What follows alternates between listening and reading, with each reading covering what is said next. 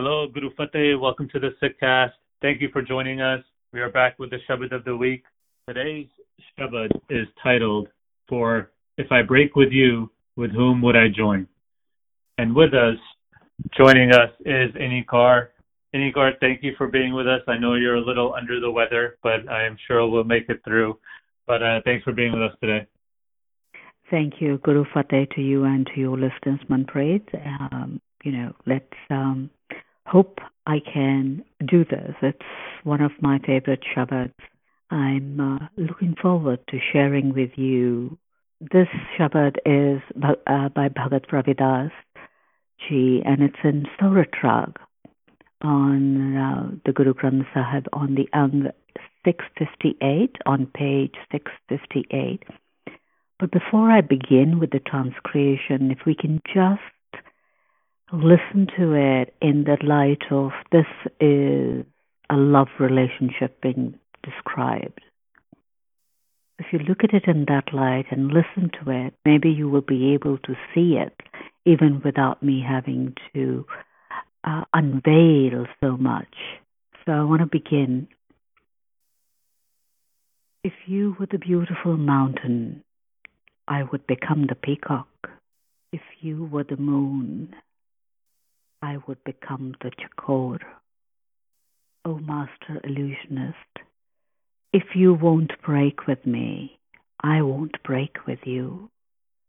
For if I break with you, with whom would I join? How? Reflect. If you were the beautiful lamp, I would become the wick. If you were the pilgrimage, I would become the pilgrim. I have joined to you in eternal love. I have joined with you, broken off with others. I serve you wherever I go. I see no other ruler, O divine. Your songs cut the noose of death. Ravidas sings to attain devotion. I've kept the word chakor uh, in, the, in the native form. Chakor is a moon bird. Now, this bird is in love with the moon and gazes on it constantly. It symbolizes intense and often unrequited love. So, it's, the symbolism of the chakor is really quite powerful in this Shabad. But this Shabad really worked on me at uh, at multiple levels. Um, and each level I felt there was something unfolding deep within me. You know, the Shabad is about love. How to love, who to love, why to love. It's not that type of love that is transactional. This is not that love which I will do this for you and if you do that for me, but a love that is that flows, which is unconditional. Actually, love is unconditional. If that is not there, if that unconditional love is not there in a relationship, though we may call it love, it's something else. We may address it, oh, I love him, oh, I love her, but she needs to do this, this, and this. That's not love. That's something else could be attraction, but that's not love. Because in love, love just flows, truly unconditional. And I want to begin uh, the Shabad with the Rahau line, which is that central message. It's so very, very powerful. If you won't break with me, I won't break with you. For if I break with you, with whom would I join? The commitment is right there you won't break. This is the first bond, the bond, the first step. And then there's that reflection. And then there's an admittance that if I really break with you, there is nobody else that I can call my own or join with. I have no one but you. It's uh, intense realization of that something larger than myself, or there is a commitment which I have made or I am making. So this message flows through and through. The rest of the Shabad, I mean, it's it's quite simple. There's straightforward similes and metaphors are really used to describe the relationship between the lover and the beloved. It's interesting that there are two birds that open the Shabad. If you were the beautiful mountain and everything is blooming and flowing and rich, and I'm looking at all this, guess what I would become? I would become the peacock and dance and flutter on this beautiful mountain filling it with space and beauty and this richness. It's very visual. You know, the images of a peacock dancing and everything lush is right there. It's interesting, it's the mountain, the mountain is beautiful. And there is a saying when beautiful touches, whatever beautiful touches is beautiful. And that's what it is beautiful has touched, and therefore mountain is beautiful, and the peacock is beautiful, and every, everyone is dancing. And in the second one, it is if I, if you were the moon, I would become the chakor. Now, where is the moon? If you were the moon, the moon is distant, it's far. There's a quietness in this line. If you were the moon, I would become the chakor. Chakor, the moonbird, waits. All day she waits for the evening to fall so that she can look at her beloved moon. She is deeply in love with the moon and lives for that, just to be able to see the moon. Now, whether the moon acknowledges her love or not, is immaterial she continues to love. And when he hides behind the clouds, she cranes her neck and is in agony, for she cannot see her moon. Moon is distant. Moon is quiet. Moon is by itself in the night sky. And the moon moonbird, the chakor, acknowledges all that, honors the qualities of the moon, and loves quietly in that spirit without calling attention to herself. So one bird is dancing and the other is yearning to dance. One bird is rejoicing and the other one is pining to rejoice. And the next simile is that of a lamp and a wick. Now, this is the nearness of a relationship. There's nothing closer than a lamp than the wick, because a lamp can only radiate if there is a wick. That's how close that relationship is. And in the next one, which touched me deeply, was um, if you were the pilgrimage I would become the pilgrim. When does love become one's pilgrimage? Does this even enter our consciousness? Do we even think about love like that? You know, pilgrimage is when you go on a pilgrimage, not in today's world. It's quite difficult. Don't know when you're going to get there how you're going to get there. You just know you got to go there because there's something which is pulling you there. When I was uh, studying Heer and Sohni, there were lines in that poetry of that. Sohni says, My love has become my pilgrimage. Let me not betray it. the same thing Heer says, when the Qazi asks her, she says, My love is, all, is my pilgrimage. I don't care about your worldly love. I have been married in the court of the five pirs. My love is a pilgrimage. These two women, in these epic poems of Punjab called their love a pilgrimage, something which we need to think about. Bhagat Ravidas is saying that here too. If you were the pilgrimage, I would become the pilgrim. Do we even know how to become a pilgrim? Do we know that love is a pilgrimage? You know, there's a quietness in both the lines. In the first line of where it is the moon, there's a quietness.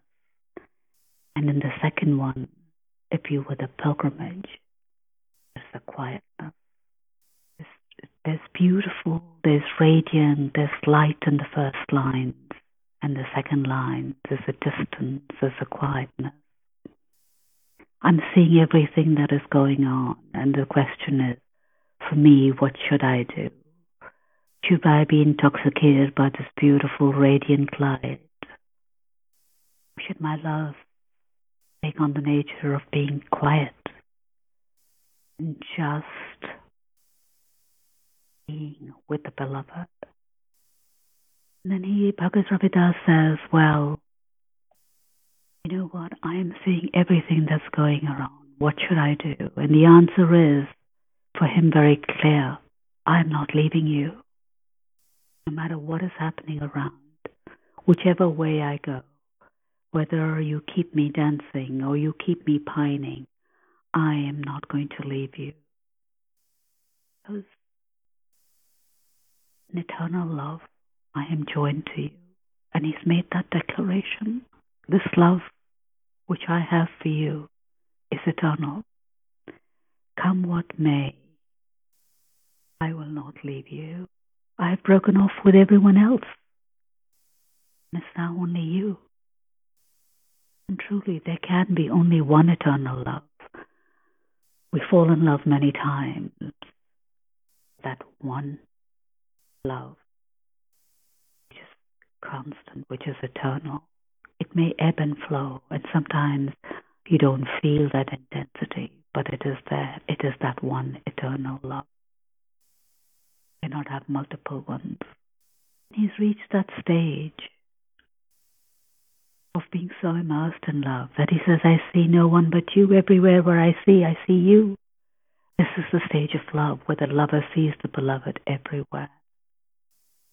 It is even said that the lover takes on the color of the beloved because she or he is so immersed in that love.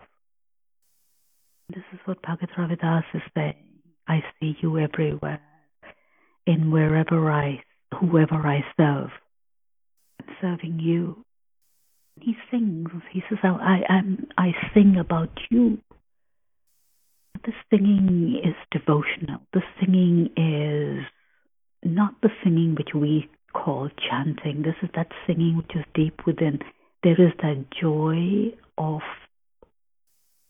and a love that gushes from within when the bhagats give names to the divine, when the bhagats talk about the qualities of the divine or what they are experiencing. That is that singing that singing which flows effortlessly, that singing which is we they don't know where it is coming from. And in that singing, there is not that there's that bliss, there is that joy, but even past that, there is just being there. Part of that realization of experiencing that intense love, that devotion, when your love, when love actually becomes part of your consciousness, there isn't that separation. And when that separation ends, where is the fear of death? There is none. So the songs that the Bhagats sing, the songs which flow from that place of love, of that devotion are the songs that make you fear free, enable you to rise. Are we singing those songs? Do we even know about those songs? So this is a stage, you know, of Bhagat Ravidas is talking about uh, himself, I feel, and telling us how to love. We've been told how to love. Love like the moon. Love like uh, let your love become a pilgrimage. Who to love? Love the one that is eternal. Why should you love? That you can live fear free. So you can experience this amazing oneness. So you can experience this love. So you can experience this devotion. So you can experience being part of this universe. That is what he's telling us. He's, he's actually unveiling for us and us for us to think, can we love like that? Sounds so simple. You know, it's um, I penned down a couple of lines that if you were to become beautiful and inviting, I would love you. But if you were cold, aloof, and distant, I would still love you. If you were warm, radiant, and welcoming, I would love you. If you were difficult, and this path was long, I would still love you. That to me is the essence of what Bhagat Ravidas is revealing to me in this Shabad. Manpreet? Yes. You went very quiet.